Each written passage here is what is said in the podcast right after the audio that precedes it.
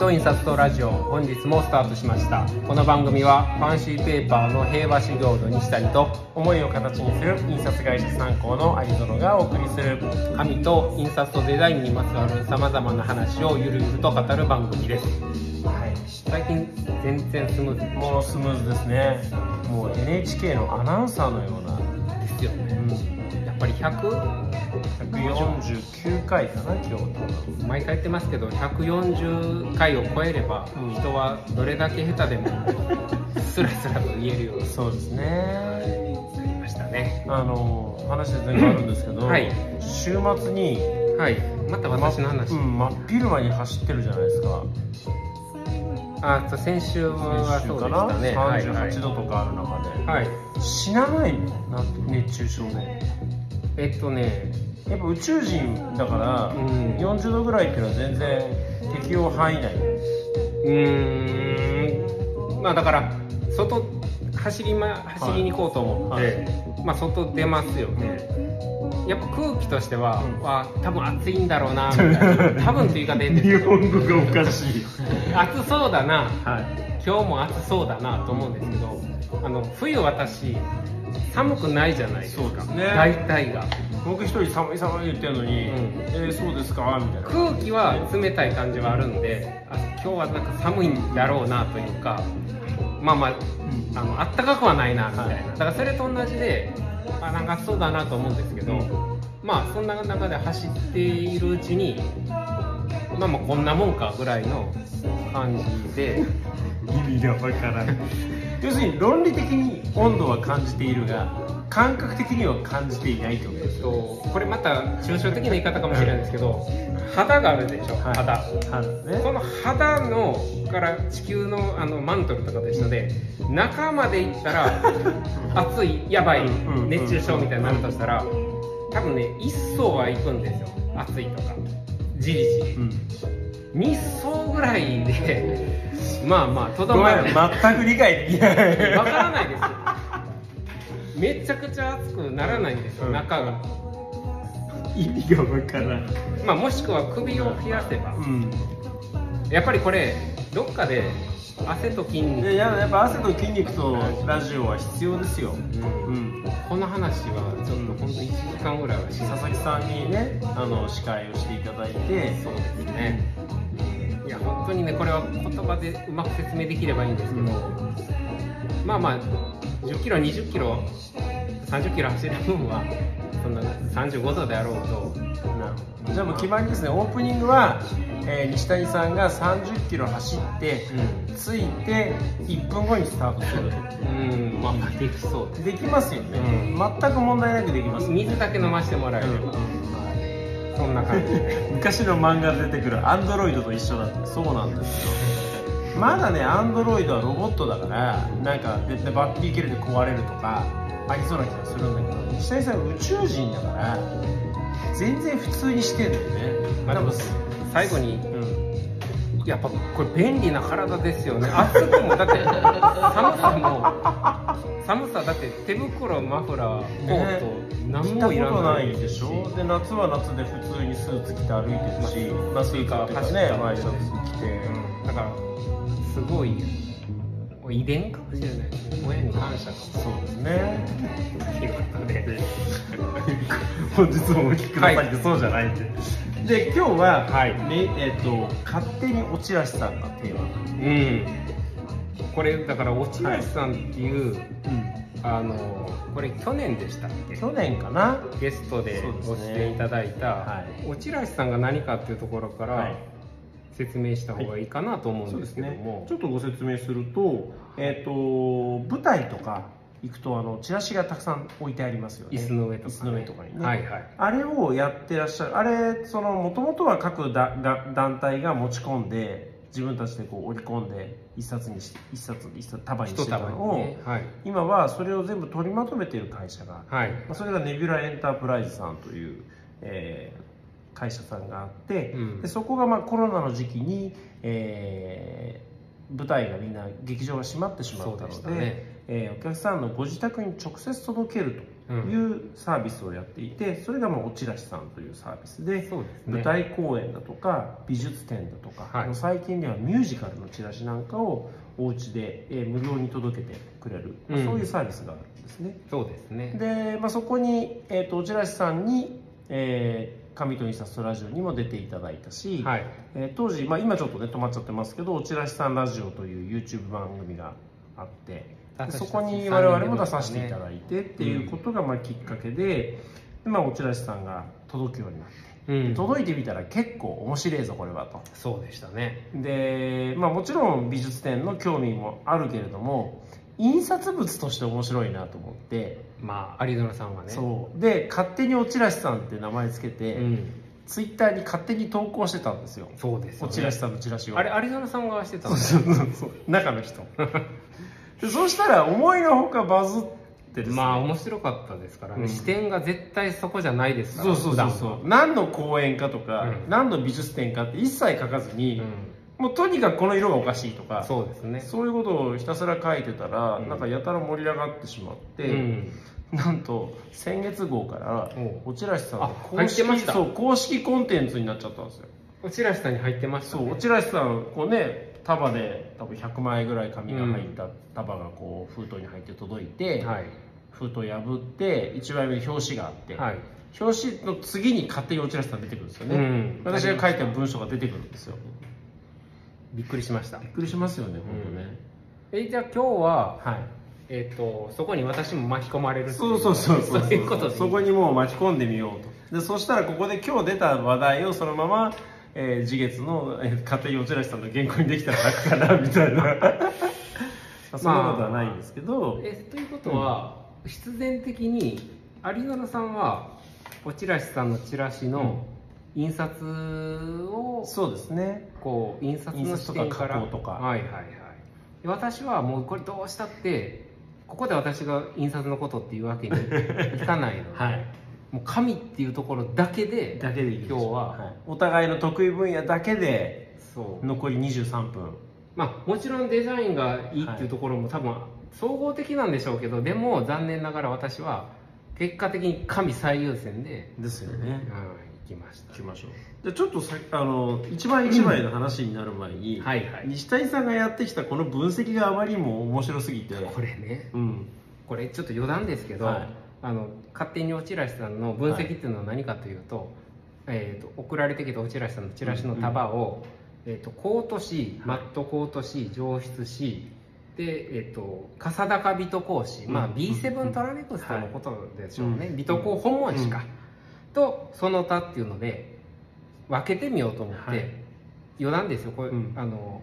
4時とか4時半にやってたんですけどその時に限っていろんな人が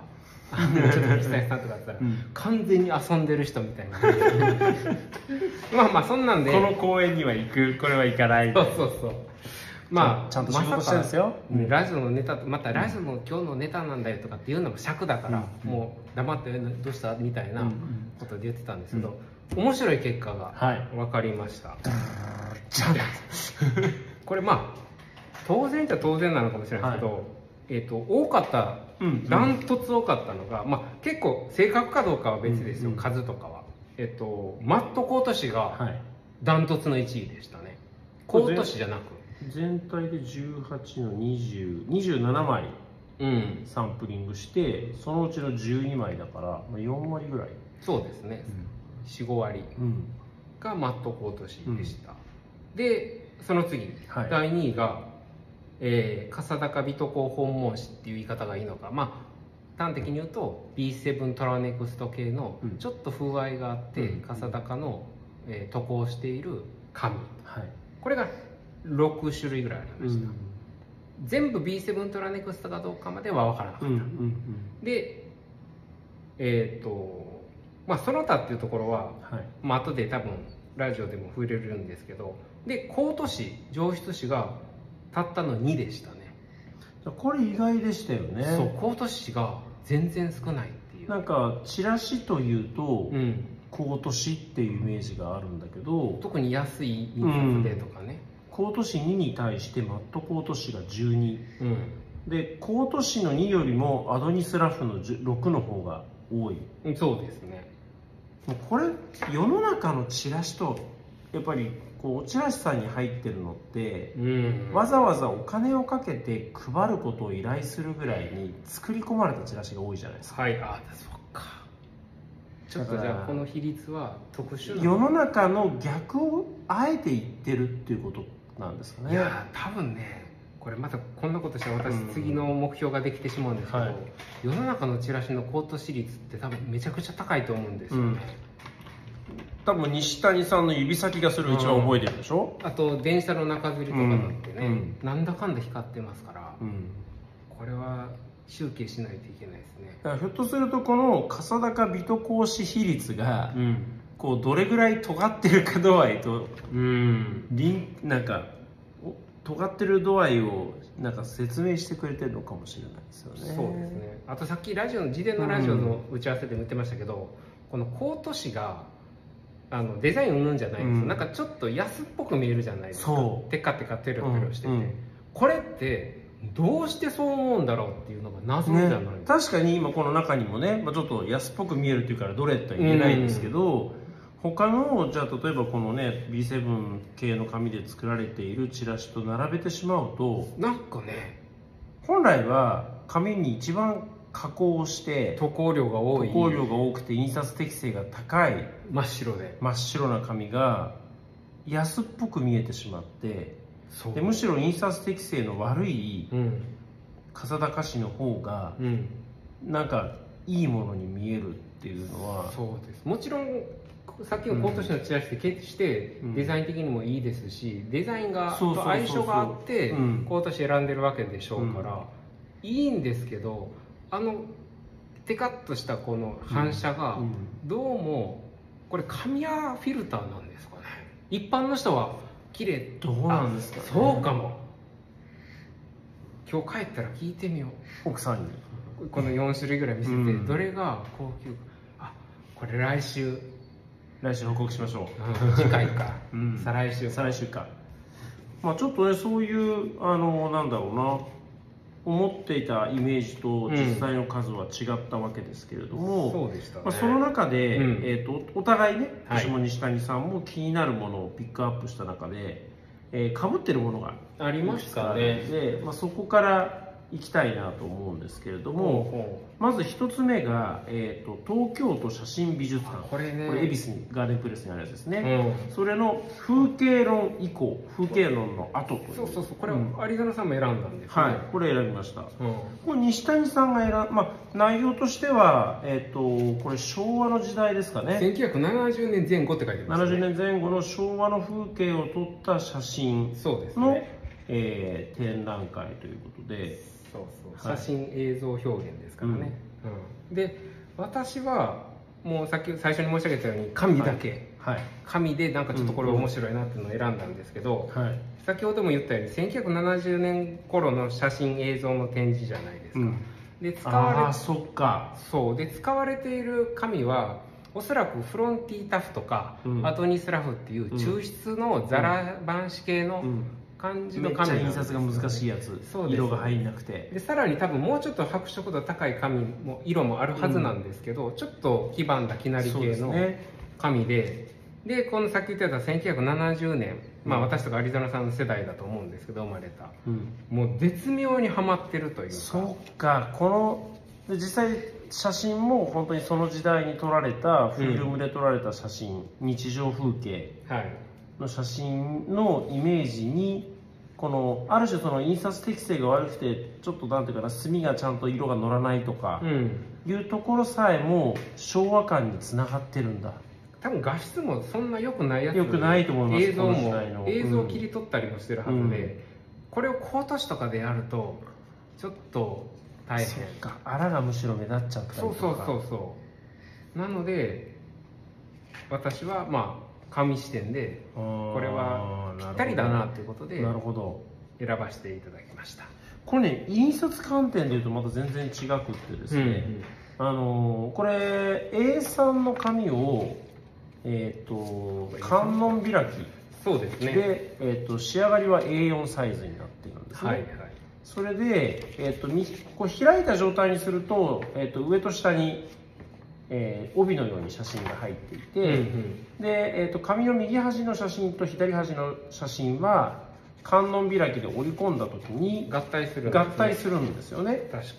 なので紙の右端と左端に刷られた絵柄がえーと、観音開きで折りたたまれた時には、まあ、若干重なるように加工されているので、うん、えーと、ちょうど重なって1枚の絵が、えー、観音開き側に完成をするんですよね。そうですね。そうなった時にですねこれものすごく印刷屋さんとか加工屋さんにとっては嫌な設計になっていて、あれですか？折りがぴったり合うような。まず折りがぴったり合わないと絵が崩れてしまう。というのが一つと、はいはい、もう一つは、えーと、紙の右端と左端の色が合わさったあの同じ位置に来た時に、同じ色でなきゃいけないわけですよね。それは難しいことなんですか？難しいです。これとこれが同じ色になる、まあ、これってね、うん、あの聞いてる方には分かんないかもしれないですけど。真ん中のつなぎ目のところつなぎ目のところで紙の右端にすられた色と左端にすられた色が同じ色になるって、印刷物っていうのは印刷機の中を通っていく中でその印刷機の向きによって周りの色の影響を受けるわけじゃないですか。っていうことはそのここをぴったり合わせながらも真ん中も合わせなければいけない。真ん中の写真もちゃんと色を取らなければいけない。でさらには機械によって紙の右側は若干マゼンタが強くなるとかどうしてもあるんですよ。これぴったり合ってるんですぴったり合ってるんです。で色もぴったり合ってるんですねこれ。そこまで見ない。でしかもこれあの重なり部分が上も下も同じように印刷されてるんで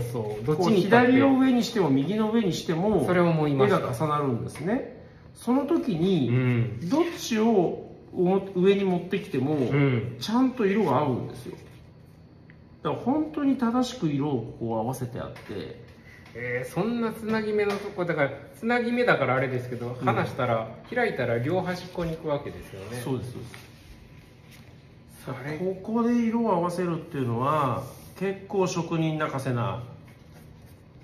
そんなことまで見ながらチラシを見るって大変です、ね、多分この2人だけ、まあ、ディレクター警視含めて3人だけかもしれないですけど。全くその視点なかった。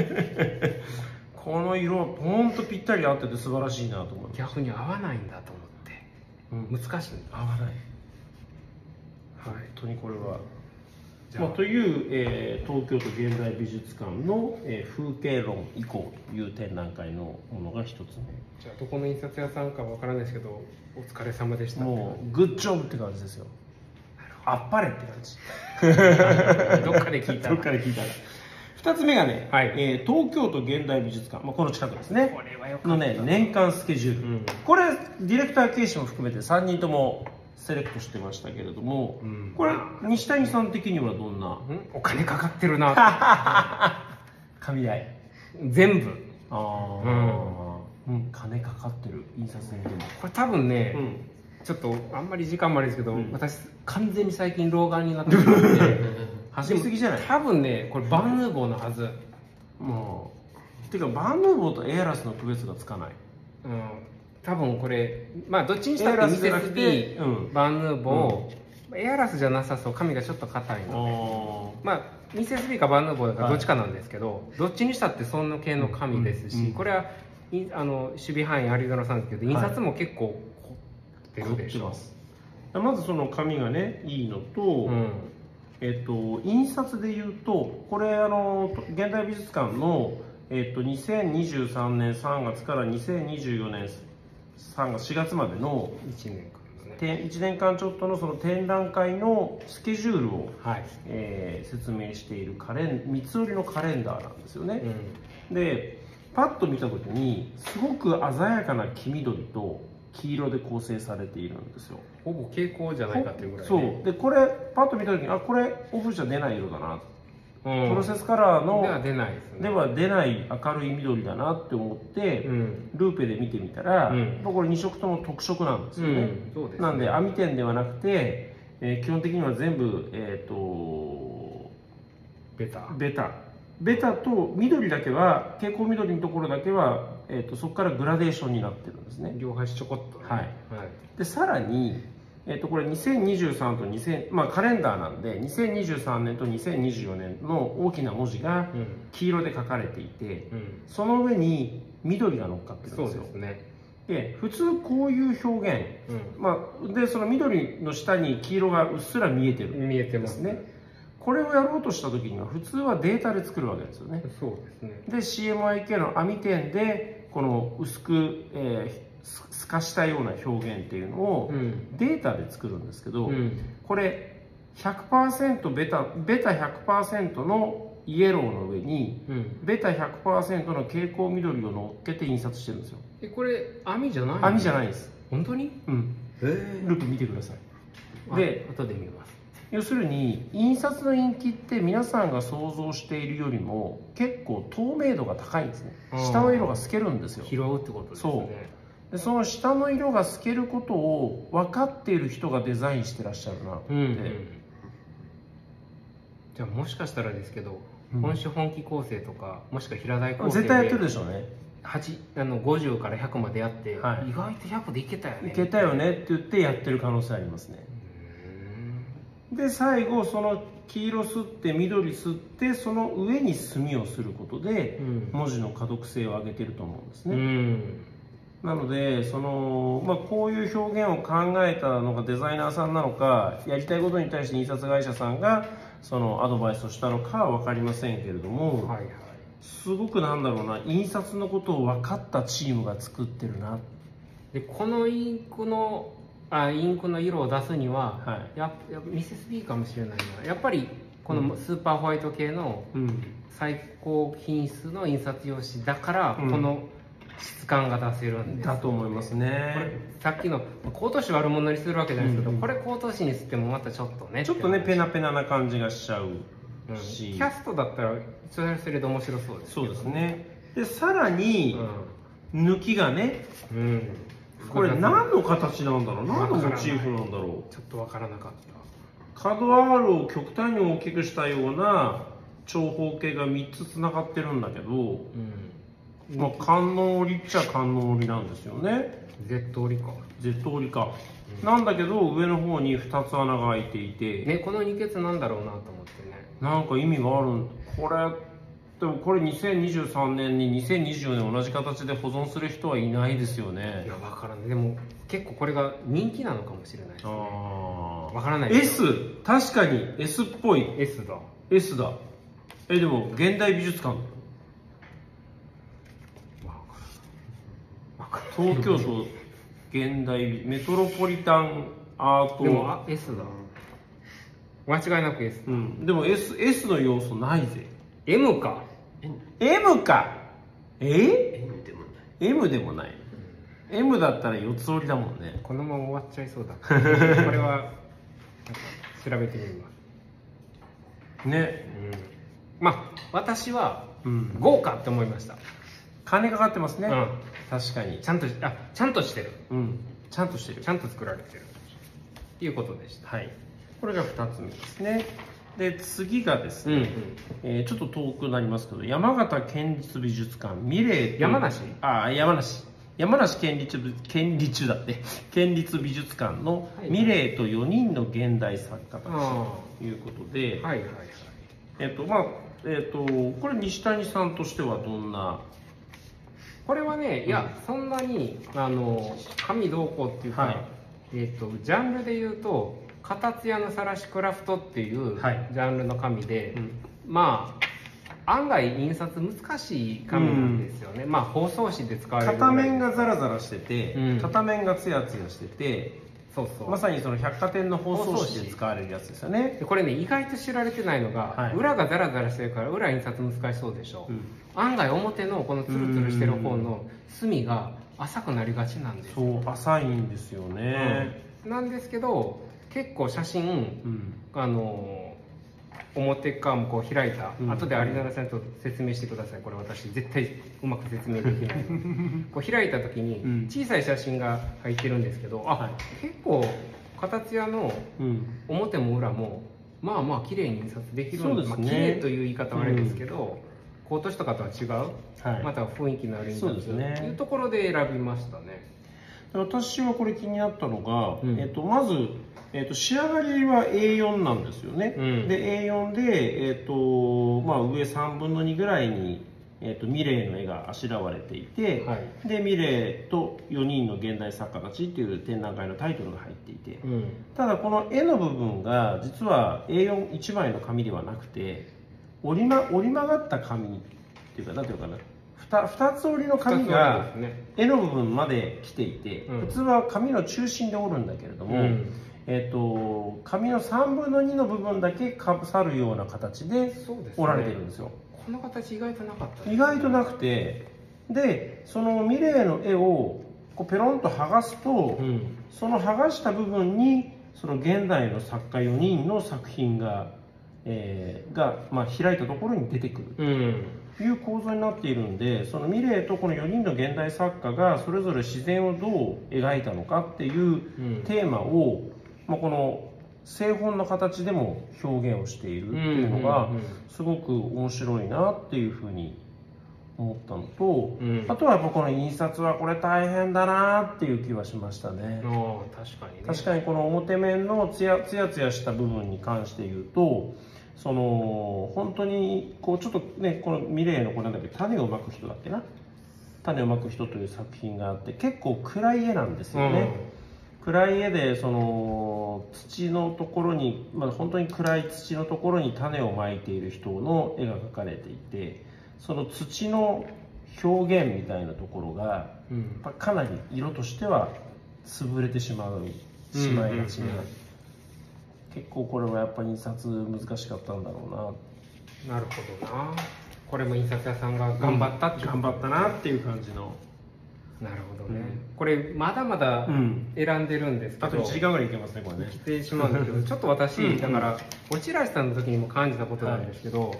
この前もう結構大きなビッグサイトみたいなイベント行ったら、うん、皆さんこの出店者の人たちがまあチラシを配るわ配るわっていろんなものを手渡しされることがあって、はい。もちろんこっちが気になる商品とかサービスがあって自分から手にすることってあるじゃないですか。であれ意外と手にした時に向こうが話かけて、うん、でこっちも会話するみたいな、きっかけになることもあるんですけど、どっちにしても今回の行った時もそうです、とにかく不特定多数の人にいっぱい配ってでまあ引っかかればラッキーみたいな、そういう使われ方してたんですけどこの落合さんのこの仕組み美術館とか舞台の情報を求めてる人にピンポイントと届けるっていうのは、うなんかちょっと役割が変わってきたなって変わってきましたよね、うん、なんか取っかかりとしてばらまくではなくて、はいはい、もうすでにまあこれはウェブで申し込みをするわけで、うん、興味を持った人が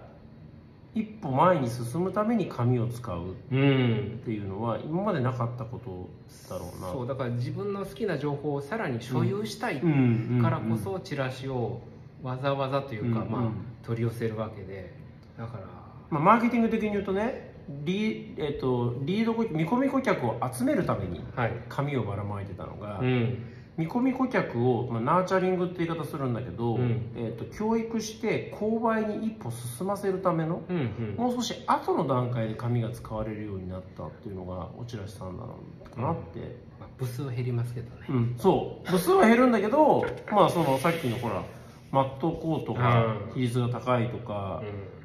ね、コート紙よりもえー、クラフト紙の比率が高いとかっていうこと自体が、